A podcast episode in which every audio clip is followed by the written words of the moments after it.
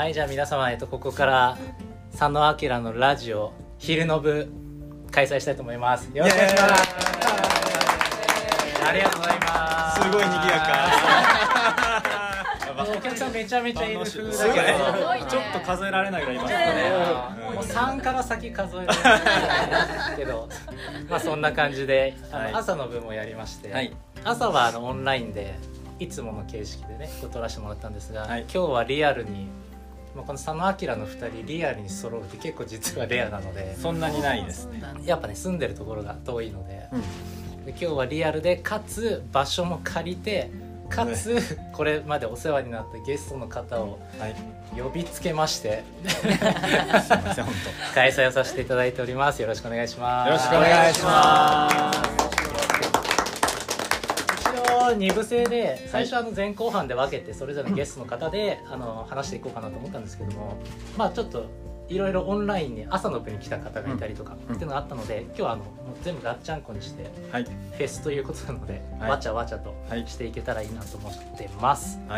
で、最初のテーマがやってみよう、で後半がありのままにっていうテーマを設けて話しますが、台本打ち合わせ一切ないのでどういう方向に進んでいくかは一切分かりませんが、皆さんがそれぞれ頭にあのテーマがあったなっていうのを覚えておいてもらえればいいです。最悪無理やり僕が持っていくんで、それはつまりやってみようってことですねはい、どんどんやってもらえればと思います。軽く自己紹介からいきますか。さっきあれだね、ここが、今日お借りしてるのが東京の国分寺のカフェスローというカフェになってます。スローライフの場所といえば、スローライフといえばもうカフェスローで大好きな場所なんですけど、そこをちょっとのワークショップスペースをお借りして、畳で、円卓を囲みながらやっていきますという感じになります。いや、多分聞いてくださってる方ね、YouTube も配信すると思うんですけど、声だけの方なんとなくね、ラジオの収録というとどんなイメージですか？ガラス張りでさ、おしゃんだね、ちょっとヘッドホンみたいなのしててさ、音楽流れててって感じですが、和室で座談会、ちょっと和室で普通の壁で、外梅がすごい咲いてるっていう、のほほんとした感じでお送りさせていただいております。じゃあそれぞれの自己紹介をから簡単にしてもらおうかな。誰が行く？じゃあ今一番緊張してる、じゃあ菅原拓也君からよろしいですか？お願いします。はじめまして。こっちじゃない、しかもこれね、音声だと分かんないから。あ、そうだ、伝わらないですね。ちょっと飾りのマイクで話しかけてしまいました。改めて菅原拓也と申します。よろしくお願いします。僕はこちらのラジオ5月にサウナ男子としてちょっとお呼びさせていただいたぐらいサウナがすごい大好きで、本業はシステムエンジニアなんですけれども、もうサウナ好きすぎて、土日は今秋川渓谷っていうところで熱波師としてこうやってたりとか、そうですね、そのなんか直接こう誰かの笑顔を作れる仕事も最高だなっていうふうに思って、熱波師をずっとやったり、今はちょっと靴磨きを勉強したり、ちょっといろんなことにやってみようスタイルは自分も自信があるので、もう今日楽しみにやってまいりました。もうすでに聞きたいこと満載っていう嬉しいです。もう楽しみにしてまいりましたので、あ、1周年おめでとうございます。本当にこの場に呼んでいただいて光栄です。本当にこのために開催してるそうですね、言ってもらうために。いや、もう本当1周年呼んでいただいて光栄です。今日はよろしくお願いします。よろしくお願いします。じゃあピクちゃん。滝沢飛鳥です今日は長野県から参りました。もともと横浜にずっと住んでたんですけど、3年前に長野県の佐久本町というところに移住しまして、今は標高 1000m ぐらいの別荘地に住んでます。普段は、チーロバの森という森の幼稚園って言えば分かりやすいですかね、そこに勤めていて、水曜日はその麓の町の方で旧商店街を盛り上げようということで子ども食堂みたいなことしたり、うん、バーに立ってみたり、カフェお手伝いしたり、はい、なんやかんやしております、はい、ちなみに、はい、この佐野明のラジオの、はい、ちょっと第何回か分かんないですけど、はいはい、一応ね長野から収録してるやつもあるんで、うん、ああそうね、ぜひもし興味があるという方がもしいれば遡ったらありますのでよかったら。ペグちゃんはあれよね、うん、佐野明のバーで、うんうんね、そうだ、公開やってたね。そうそうそうそう、バーでね、カウンターでそれぞれの友達を呼んで、うんうん、そうそうそう、バーでゆるくお話しましょうという回の1回目のそうだ、4人でね、はい、ありがとうございました。ゲストです。そうそうそう、もうだいぶ前だけど、うん、だから1年前くらいじゃない、うん、そうだね、うん、オープンしてすぐね、経ってくれて1周年おめでとうございます。ありがとうございます言わせてもらって今それを待ってました。そうじゃない、締められない。そうですねじゃあマリさん、はい、はい、吉岡マリです。最初に1周年おめでとうございます最初パターンで、はい、最初パターンで忘れないように、はい、今日は千葉からやってまいりました。はい、佐野明ラジオには無理やり世界一周つながりということで、うんうん、そうですね、2人とも世界一周それぞれ知って、ね、マリさんもされてるんで、はい、私は2018年に親子でピースボートに乗って世界一周したので、はい、それで出させてもらいました。普段は薬剤師をして、子供2人いるんですけど、子育てしながら、あと心のことに興味があるので心理学の勉強をして、これがやっと終わったところで、はい、なので、まあ、人の話を聞いたりすることをやっていきたいなと思っていて、まあ、ウェルビーイングにね、うん、心のことは欠かせないので、そのあたりでなんか話していければなと思っております。はい、よろしくお願いします。はい、じゃあ最後に、私が志崎拓也と言います。よろしくお願いします。お願いします。今29歳で。今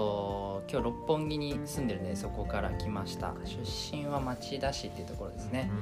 普段の仕事はコンサルタントをしてるので、企業の経営とか事業企画をお手伝いする仕事で、僕はですね健康を一番テーマにやっていて、ヘルスケアを中心に事業やってるので、まさに今回テーマになってる幸福度診断のウェルビーイングの前の先生とも一緒にお仕事をしていて、はい、アニメの日誌とか、まあ、特にサービスにそれを載せるときに、どうやったらみんながその幸福に生きていける世の中を作るのかみたいなところをやってますので、今日はすごい楽しみにしてました。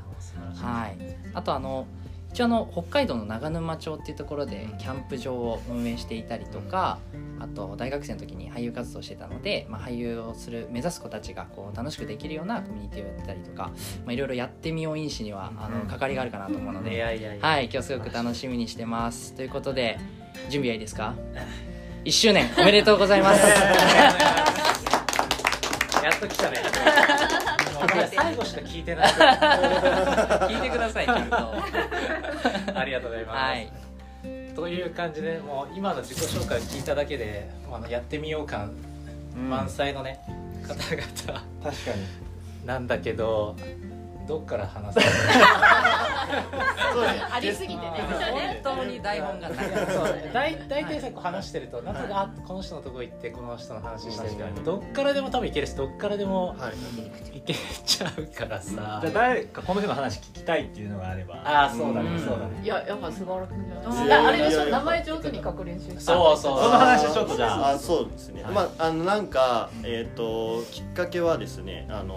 朝活を何か始めたいなと思った時に、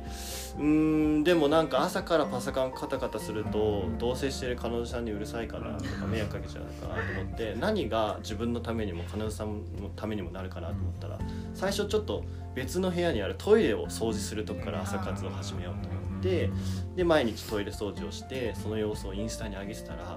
継続力がすごいねとか、あ、面白いことやってるねとか、あ、トイレ掃除ってやっぱ運気が上がるし、はいはい、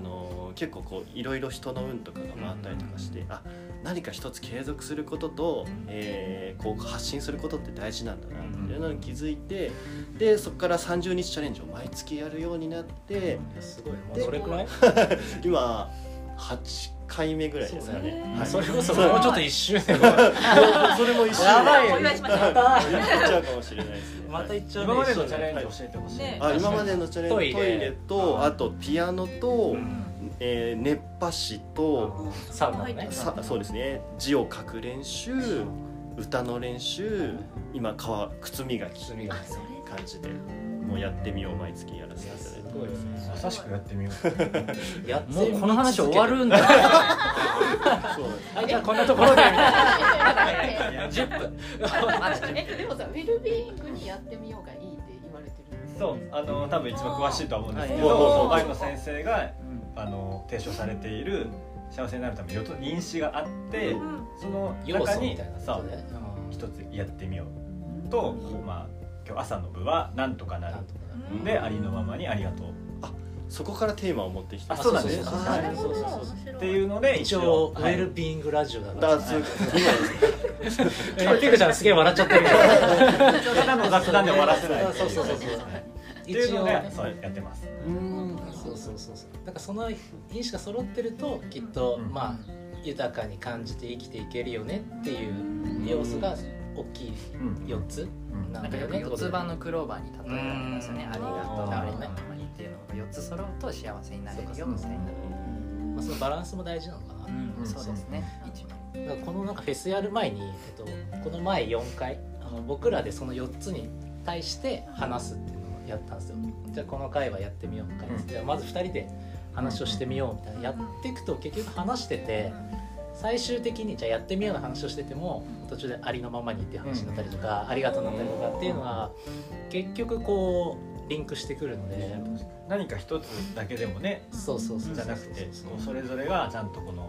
循環しているのがやっぱいいよねっていう話にはなりましたね。そう結局ね、一つの話だと、まあ、まとめようと思えばまとめられるけど、結局まとめる意味もないというか、なんかね、そんなの2人でやってみて、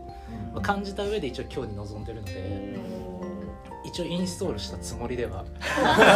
だけど何喋ったかは一切覚えてない確かに覚えてない覚えてないね。そうやってみよう。でもね、菅野毎週やってるけど、はい、なんか僕マリさんのそれこそ親子ですね、ピースボードがなかなかない、そうこれね、ちなみにピースボード乗った人が1、2、3人ね、3人、そう6人中3人なかなかで、そうピースボードもまあね、一人で乗ったりとか、それこそリタイアして乗ったりとかっていうのは全然あると思うんですけど、まあ親子でかつお母さんとあと2人、お子さん2人の3人でっていうのって、まあまあやってみようと思わんとあれだし、じゃなんでやってみようと思ったのかとか、乗ってみてどうやったのか、ピースボードって何なんですか。そこ確かに語ります。今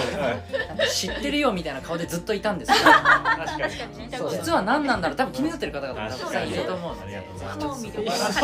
乗ってないさ。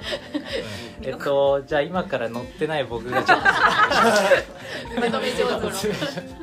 ピースボードっていうのは、まあ、名前の通り、まあ、本当に平和の船って言って名付けてる通り、まあまあそのそのままみんなで船乗って、まあ、いろんなコースがあるんですけど、90日間とかもうちょっと長いやつとかで、いろんなコースをこう世界回りながらこうクルーズしていくんですけども、ただクルーズだけで終わるんじゃなくて、その中にいろんなプログラムとか、あとちょっと著名な方を呼んだりとかして、でこう毎日こう、まあ、学びもできるし交流もできるし、船の中でそう逆に船の中だからこそなんかこう生まれる交流で一体感みたいなのがやっぱこう出てくるんで、面白そうですね。ちなみに1個質問していいですか。行かれたんですか。1回も乗ったことあります。でもね、100点、素晴らしい。申し込み書いてます。仮申し込みでやっぱこう船で行くので、まあ普通に飛行機で行くと街の中心に着いて、でそこからこう行動を始めるんだけど、船で行くと向こうからその目的地がこう近づいてくるので、ロマン感もやっぱ確かにワクワク感、冒険してる感じ。でもすみません、その滞在するのって1日とか短いんですよね。短いです。その辺どう本当に楽しめるんですか。ちょっと不安ですね。いいえ、みんな時間じゃないから。長さ違う。そうでしょ。なのでね、1年2年一緒にした人よりもさ、1日1時間だけ会ってすげえ仲良くなる時あるじゃん。もうみんなそんな仲良くなった状態でその場所に降り立つわけですよ。どこに行くかも大事だけど、誰と行くかが大事なんですよ。それはもう船で作れてしまうので、別に行き先はどこでもいいんですよ。なるほど。でその船に乗って共に過ごしてこう世界一を回るっていう体験を共感するのが僕が運営してるピースボール。梅の趣旨がそれできてる。あ、梅してないっていう話をいつかしたいなと思って、はい、素晴らしいな、よく出てきたなと思った自分でも、スタッフに見えてきたね、見えてきた、ちょっと売り込みよろしくで、いうピースボードに行かれた。よく居酒屋とかに貼ってあるね、ポスター。ありますあります。はいはいはい。あれポスター貼ったらね、安くなる。3枚1,000円で。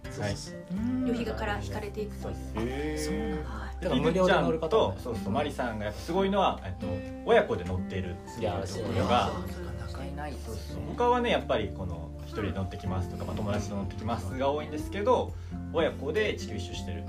ピグちゃんは3周してる。そうですね。3周。3週半ぐらいかな。まあ日本近海とかまでやってる。でも3時代のグラさんと行くっていうとさ、まあ学校とか変な話があるじゃないですか。ね、その辺は気になります。いや、うちは大変でしたよ。そうですよね。でも私結構直感で動く人なんです。はいはいはい。そう見てある日ピースボードの中携帯でこう見ててはーってなんかはーってなった瞬間があって、もともと旅好きだからなんかいいなって思ってたんだけど、でそれから、まあ、なんかそれきっかけで動き出したら秋とかもねなんかいろいろ教えてくれたりして、で現実味を帯びてきて、でもやっぱりその学校休ませるっていうのが大変っていうか、大丈夫なのとか言われたりとか、周りがね。そう小学校2人とも上だけが小学校で下は幼稚園だったからあれなんだけど、そう、だからなんか私は結構やってみようがすぐにできない人で、そうもうすごいどうしようって言ってえいって言ってやるみたいな経験をなんかいくつかしてきて、それがあったからさっきのなんだっけありのままになんかそこにこう近づいたのかなっていう感じがあって、ピースボードとかもそうまさにそう。クラファンもねしてましたね。乗る時。そうなんですよ。あれもどうでしたクラファン。いやあれもなあれも大変だった。もう大変だった。だから私乗るまでが一番大変で、もう出航したらもうやっとなんか肩の荷が下りたみたいな。そう。あとはもう楽しむだけみたいな感じで。そうかそうか。ピグちゃんのとこはそのお子さんは何歳の時？最初乗ったのは2歳。娘が2歳ですね。で私の場合は20歳で1回学校専門学校通ってて保育士目指してたんですけど、途中でハッて気づいて、幼稚園卒園から保育士になるってずっと決めてたけど。そうずっとまっすぐ夢だったんだよね。だけど何も私他を見てないわと思って、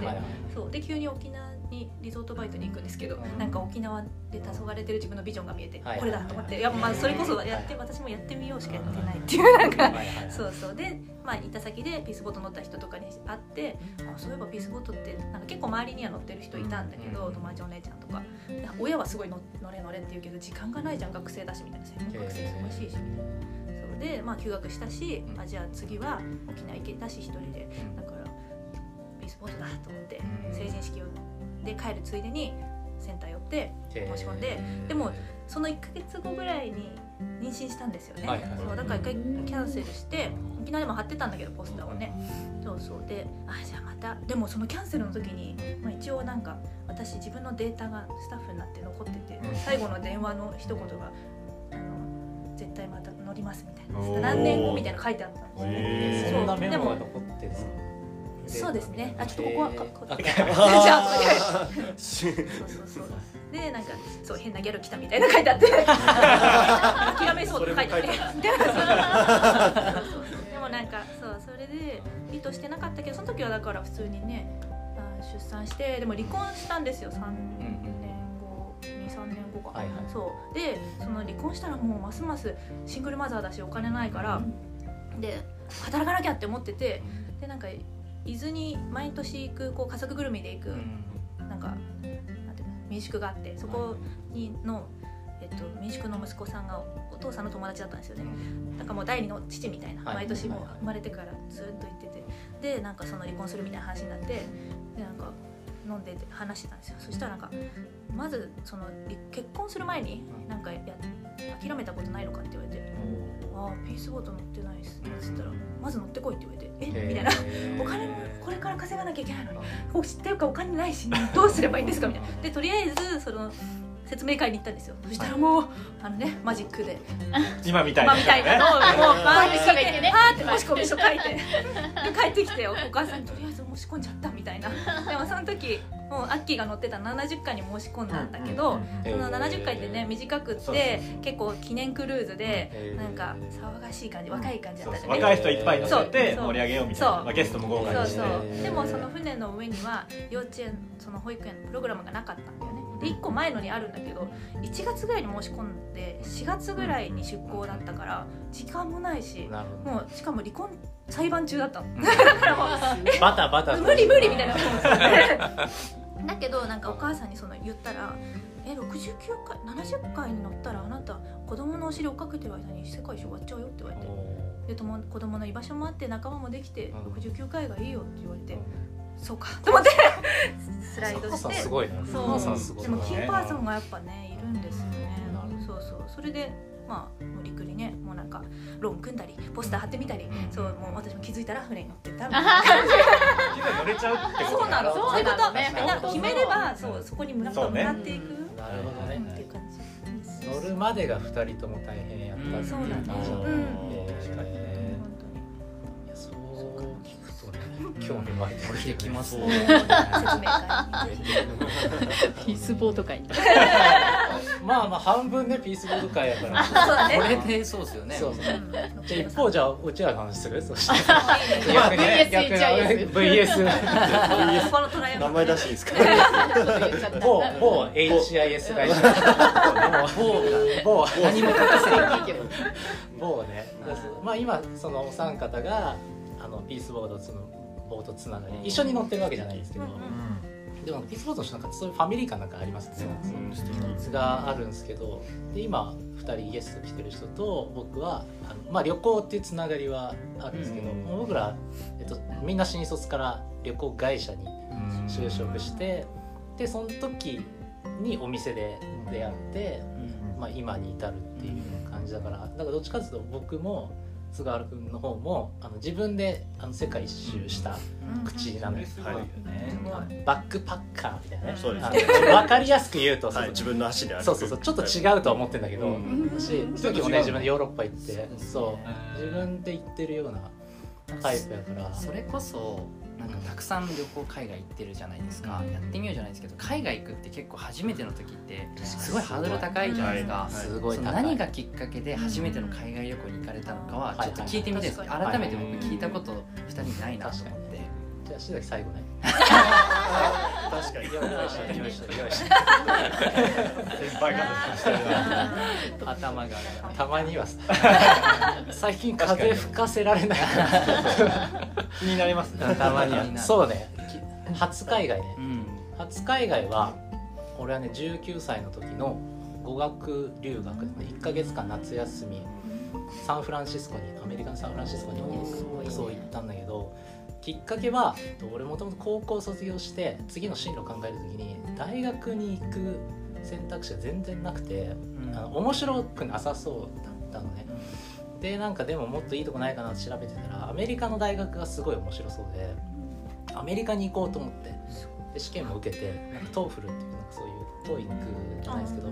アメリカのそれに入るのとかも受けて、で学校も決まってたんですよ。なんですけどちょっと家庭の事情でちょっとお金系でゴタゴタってで行けなくなって、そこからギリギリ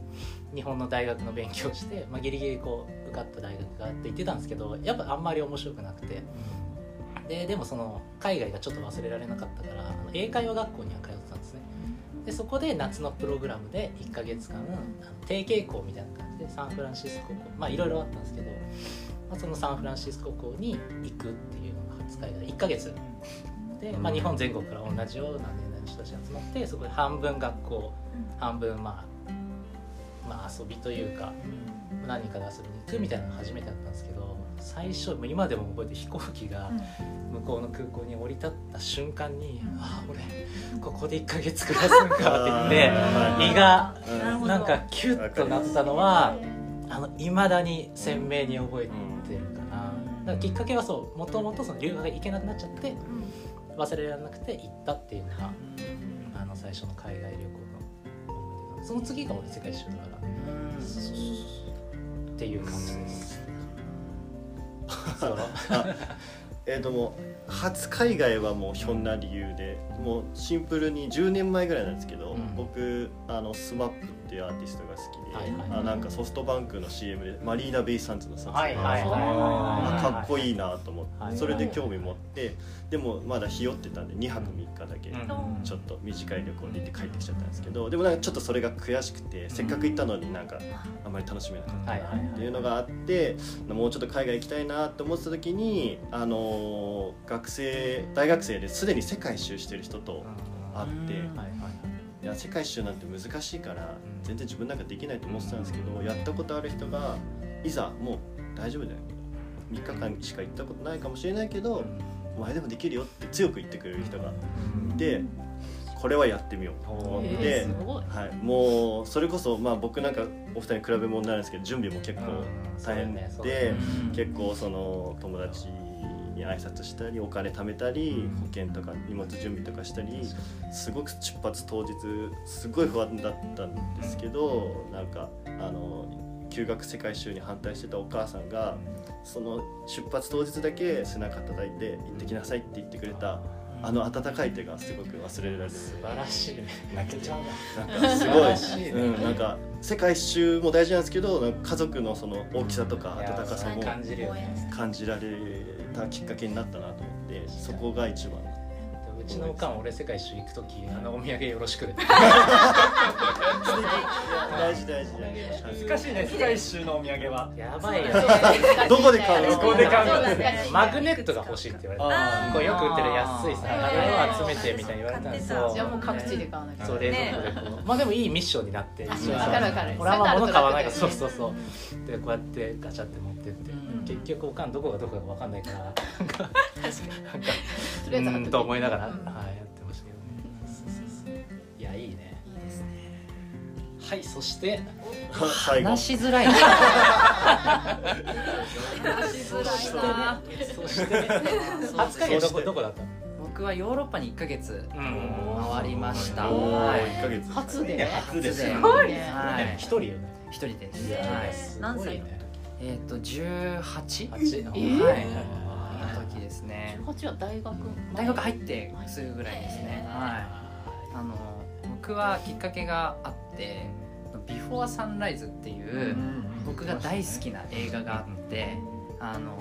その映画が、まあ、簡単に言うとヨーロッパの鉄道で、まあ、男性と女性が出会って、男性は次の日にアメリカに帰るって、女性はパリ行きに乗ってるんですけど、ひょんなことから次の駅でお金がないから始発まで歩こうって言って、はいはい、ウィーンの街を2人で歩くんですよ。夜通し朝まで。素敵なウィーンの街ね、はい、その映画の中でも死生観とか家族観とか恋愛観とか人生観とかをお互いにただ話すだけの映画なんですけど、僕は俳優活動してたことも映画をたくさん見てた時期があって、その映画を見た時に、あ、ここを僕も僕の足で歩きたいってすごい思って、熱いね。はい、もうそこからヨーロッパに、それ見た1ヶ月後ぐらいですかね、もう行こうと思って行って現地着いて、絶対飛行機じゃなくてそれこそ鉄道でヨーロッパを回ろうっていうのを決めてたので、ユーレールパスっていう1ヶ月間電車乗り放題の、日本でいうと新幹線みたいなのですかね、をパスを買って、もうそれこそ僕も着いた時に1ヶ月ここを回るのかっていうのを思って、ワクワク半分、本当にそうですね、ワクワク半分不安半分で電車買ってチケット買って、そのままこうそれこそ、まあ、フランスとかイタリアとかも行きましたし、スペインとかそれこそ目的の街のウィーンも行って、食堂車がある、映画では食堂車がある電車に乗っていて、はいはいはいはい、食堂車でご飯を食べながら喋るので、全く同じ食堂車に僕は行って、あ、ここであれを喋ってたのかっていうので、ウィーンに降りて街を歩いて、でその実は映画の中でもなんかその2人がどこ観光したらいいって聞いた2人が、ウィーンって地下劇場みたい なんかちっちゃい劇団がたくさんあって、はいはいはい、僕ら劇団やるから見に行けないっていうシーンがあるんですけど、僕もたまたまそのウィーンで現地でお話しした人たちが次の日の夜に公演をやるから来てくれみたいな、で僕もお芝居やってたのでそれで地下劇場に行って、あ、やっぱりお芝居っていいな、このまま続けようと思って大学の間ずっと芝居をするっていう、なるほど、ね、きっかけにもなった旅でしたね。映画みたいな話じゃないですか。映画みたいな。まあ、ただ放任主義の母親は僕が出かけるときどっか行くのって言ってました。こんな荷物。荷物置いてぐらいでした。はい。ラウンジと割りに行くのくらい。そうそうそう。帰ってくるの？1ヶ月後だよ。そうみたいな。楽しんでねみたいな感じ。助かる部分もある。助かる部分もある。正直あるか。いやいいね。いいね。でもみんなそれやるにはなんかきっかけというか出会いみたいなのがあるね。ね、はい。そこから始まって。映画もそうだし人もそうだしさ、ね、なんかちょっとあとちょっとマイナスな要素があってとか、うん、なんか俺のその留学ちょっとダメだったとか、ピグちゃんの一回諦めたとか、っていうのがちょっとあるとやっぱりこう、そうですね、なんかね反動で逆にやらなきゃみたいな感じもなんか自分に対するのがあったりとかするなってちょっと思ったりとね。そうですね。秋乗るのは大変じゃなかったの？ピースボート、うん、ピースボート乗るときはそんなみんなみたいなドラマはなかったですけど、まあでもそんなお金もなかったからポスターも貼って、でもポスター貼るのってね、貼ったことある方々分かると思うんですよ。本当突撃アポみたいな感じで、飛び込み営業みたいなのでポスター貼らせてくださいって言って、でまあちゃんとハンコみたいなのもらうんですけど、まあ嫌いでそれが。もうそういうの無理だなと思って、まあ、結構こういうなんか心折れるっていうね。そうだね。全払いが多いのね。まあ、すでに貼ってるポスターを貼り替えるとかもあるから、そういうのはいいんだけど、でなんかやっぱこれで全額、僕が乗った時は99万円とかだったけど、いや無理やなと思ってバイトでやっぱちょっと稼ごうと思って、バイトとそのポスター貼るので、でもちょっとねやっぱ足りなくて親にも借りたかも、そういや10万20万ぐらいは。まあ、返してませんけど出世払いねっていうのはあったかな、うん、でもまあ割と順調に、でもさ、なんでそのやっぱ乗ろうと思ったとかさ、まあ、なんでそのピースボートとか、まあ、俺らみたいにさ、ね、自分で行くとかね、ヨーロッパ行くとかっていうのはまあ全然あるわけじゃない、はいはい、どうそれね、今日のこのカフェスローにもつながっていて、いい質問したんじゃないですか。まだ聞いてない。まだですね。まだいいふうにですね。もちろん海外に興味があったっていうのもあった。はいはい、でもワーホリとか留学するほどの、まあ、理由もお金もなくて、まあ、漠然と興味があって、でちょうど、それがね多分、まあ、20代前後ぐらいの話で、美容師してたんですけど美容師辞めて。でその辞めたきっかけもスローライフっていうものに出会ったんですよ、僕は。その本を書いているのが、辻真一さんっていうカフェスローも多分一緒に作られた方、怠け者クラブっていう NGO やられてる方の本を読んだのがきっかけで、でそこから社会問題とか環境問題とかにすごい興味持って、辻さんが言うスローライフは、まあ、ゆっくりも意味はあるんだけどつながりっていうのを大切にして、まあ、大量生産大量消費ではなくて人と人とか人と自然がつながり合う、生き方をしていこうっていうのを言っていて、そこに出会ってから、辻さんもゲストでピースボートのゲスト水崎アンナに行ったんですけどに乗ってて、辻さんも乗ってるのか、まあなんか僕も知り合いの知り合いとか乗ってて名前は知ってたんですけど、いやこれはもうがぜん興味が出てきたなと思って、フラットピースボートセンターというところがあって、あれどこにあったっけ？ババ僕は大阪のセンターに行って、ちょっとフラット話聞きに行ったら、もうこういうさっきみたいな声が出て、上手なでも気づいたら申し込んでた。そいつ乗ってない可能性あるよ。確かに。そればっかりそうだね。ちょっとね、ここのカフェスローはやっぱ思い出があって、ちょっと原点的なところもあるんだ、はい、そうそう、だからもうそういう生き方をしていきたいと思ったきっかけの人なので、いやいいね、またねこの、まあ、今回ラジオだけどさ、1周年の節目にさ、そのね関わってるカフェのね、カフェじゃないんだけどカフェのお2階でだけどね、敷地でさこうやらせてもらうのは感慨深いですね。そうね、だからちょっとその平和活動とか環境活動にも興味があったからピースボートを選んだっていうのは、そのバックパッカーではなくて、そうだね、なんかいろいろ学びがあるかなと思って。確かにね、その要素はやっぱ強いよね。やっぱ一人でやってるとさ一人で完結しちゃうからさ、まあ、一人で行くことによってより感じやすいっていうのもさ、なんかあるけど、まあ一応言ったらないよね、そうそうそう、どっちを選ぶかみたいな話になってるけど、いいね、面白いわ。なんかまあやってみようっていう話だけどさ、やってみようのなんか真髄みたいなのがある。みんながさこう、まあ、いろいろまあチャレンジしてるじゃん、なんかその中で大切にしてることとかさ、なんかこういう気持ちでやると僕は進んでいけますとかさ。僕はそのやってみよう飲酒ちょっとこう想像した時に、今まで自分はどんなことをやってみたかなっていうちょっと振り返って聞いてたんですけど、僕の場合ですよ、すがるみたいに自分で自発的に一つ一つ決めてやるみたいなのもすごいなって思ってて、僕はそれがあんまりできなかったので、とにかく自分がやってみようには常に誰かがいたんですよ、一緒にやる誰かが、こんなこと一緒にやろうよとかを、やっぱり言ってきたんで、僕の場合はやっぱり人と、あとはその自分の言葉でやりたいこととかをその時にやるとかじゃなくて、思った時に言葉にすること、これが多分あったから、あの時話してたこれ今ならできるよねとかいう風になって、今やっとこの年になっていろんなものが形になってきたのかなっていう気はしますね。なるほどね、やっぱね、一人でってなかなかね、何かをやってみようと思ったんですけど、思うのは、まあ、最初一個人なんだけど、実際それをじゃあ行動にしてみようかとかって言った時って、まあ、人じゃなくても本とかね、映画とかさ、やっぱなんかその出会いみたいなのが俺は結構キーポイントだなと思ってて、やってみようをやってみたに変える時はやっぱりちょっとその何かきっかけというか出会いがあって始まるなっていうのを思ってて、で俺もこの今日来る時電車で、かみたいなのを考えた時に、まあ、結局何が一番、まあ、俺の中で大事なんだろうと思ったのはやっぱ出会いだなっていうのをすごい思ってて、なんか今までいろいろやってきたのも、まあ、全てそういうのに出会ったからこそ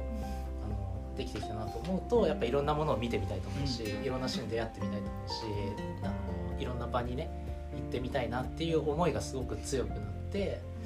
今日電車乗ってたら急に電車止まったっていう東海道線っていうような、そう午前中だったんだけど、俺はやっぱその今日皆さんの話を聞いてもやっぱそこがあるんだなっていうのをなんか感じたかな、まあ、現時点のね、確かに、同じやってみようがたくさん集まったらすごいパワーになるでしょうね。確かに他のやってみように出会ってるっていうのがあるかもしれない、やってみよう応援してみようもいいよ。分かる。自分がやってると応援もしようと思うし、応援してくれてるからね。私割と、私も一人旅でセドナ、ハワイ、あとバリに行く時もやっぱお金なくて、そのクラファン自分でなんか本当インスタでやったんですよ。そうでも人に頼るとかなんかやっぱチャレンジだし、でもまずとりあえず私の場合は言ってみる、やりたいみたいな、今だったら沖縄の2拠点目欲しいみたいなそしたらやっぱ情報も来るし、みんなのアンテナが立つからね、やっぱり言うのはすっごい大事だよね。結構マリさんもね、やるまでうーって時間かかるとか言ってたじゃないですか、でも僕から見ると結構やってなんだって本当にいろいろね。それこそ私の場合は結構怖いって結構真髄だなと思ってて、そうそう、怖いのは結構それやれってことかなって。逆にそうだよね、自信がある人は怖いって多分ならなくてワクワクとかなんだけど、なんか自信がなかったりとか経験が少なかったりすると、だから私は多分怖いで来るのよパターンで。もそれをえいってやったら新しい世界が広がる。わかる、めっちゃわかる。怖いはでもありますよね、何やるにも怖いけど、なんかその怖いって言ってやめた後の自分の将来の方が怖いみたいな感じから、感じだとなんかそう、なんかそこで、いやそうですそうです、ちょっとイメージした時になんかそっちの感じの自分を想像した時に怖いというかなんか満足できないなっていう感じがあって、やることが多いかな。だい対やって、ね、準備不足で後悔するっていう僕のパターンなんですけどでもまあまあまあね、でもね、まあまあ、そういう人は羨ましい私。いやいやいや、私も準備しちゃう。それもやってみたから分かる。そうそう、ね、確かにそうなかなか学ばないっていう私も荷物一向に減らない。地球3周してても段ボール20個とか入らないみたいな。段ボール20個すごい。引っ越しになっちゃう。なんかいっぱい旅してる人荷物少ないみたいな先入観あるじゃないですか。そんなことないですよね。ね、わかる。ね、そういう人もいるけど、確かにね。毎回こういう人もいる。逆に菅原その30日間今チャレンジ、まあ半年以上続けてるわけじゃない。それを続けられるモチベーションはどこなの？ああ、なるほど。継続のポイントはやっぱり2つあったと思って、1つやっぱ僕も人がすごく大事で、はいはい、やっぱりチャレンジしてると応援される機会が多いので、はいはいはい、そしたら自分も応えなきゃっていう気持ちになって自分も応援したくなるし、応援してもらったら自分も頑張る。でいいエネルギーの循環ができてるなっていうのと、はいはい、あと個人的にはすごくハードルを下げてやってるっていうのがあって、鬼下げるというか、辛いと感じたらそれはやってる意味ないと思うので、はいはいはい、まあ、例えばその1日前倒しでちょっとこう、自分のタスクをこなしてくるとか、結構その1日5分だけをやるとか、すごくなるべくハードル下げてでも続けていこうっていうふうにちょっと意識はしてるかな。ね、すごい。ゆうちゃんなんかいけそう。今私も朝やること探してて。あ、そうなんですか。ちょっとやってみます。1ヶ月遅れで全部真似してる。みんなそう。決めなくていいからそう。タオル回さなきゃいけない。熱波しなきゃいけない。そしたらちょっとクレーム入れてもらってさ、ちょっとこれじゃないですか。もうちょっとやります。確かに。お願いしますみたいなね。でも全然なんかね。パクるって言ったらあれだけど、はい、そういいよね。あ、もう本当になんか僕もいっぱいパクってますし、それも似たようなことやってる人の、はい、すごい月末に近づくとね、はい、次の月何やったらいいと思いますかっていうのをまあ僕インスタつながってるんでみんなに聞いて、はい、これいいねこれいいねっていうのをやってて、なんかそれもいいなって思いました。他の人の言葉を聞いて自分で始めるって、そうですよね。なんかそのさらけ出せてるのがすごいなと思って、素敵ですよね。ありのままに。そう、次回いいね。いやまさに今そこに繋ぎます。ごめんなさい。やっぱね、菅原君には俺の全てを伝えてる。もう AJS の。もう AJS がすごい。いやさすがだなと思って。もう次から司会は菅原だ。くらいです。っていう感じでちょっと話をしてきたんですが、今これでまあ一応ね40分45分やろうかって言った。もう間もなくそんな時間に。実はあっという間ですね。になりますんで、まあ、昼の部の第1部を一回これくらいで締めてですね、ちょっと休憩入れてから第2部をもう一回収録しようかなと思っておりますので、はい、一旦締めます。はい、はいはい、秋よろしくお願いします。はい、第1部のなんだっけやってみようはこれにておしまい。ありがとうございました。ありがとうございました。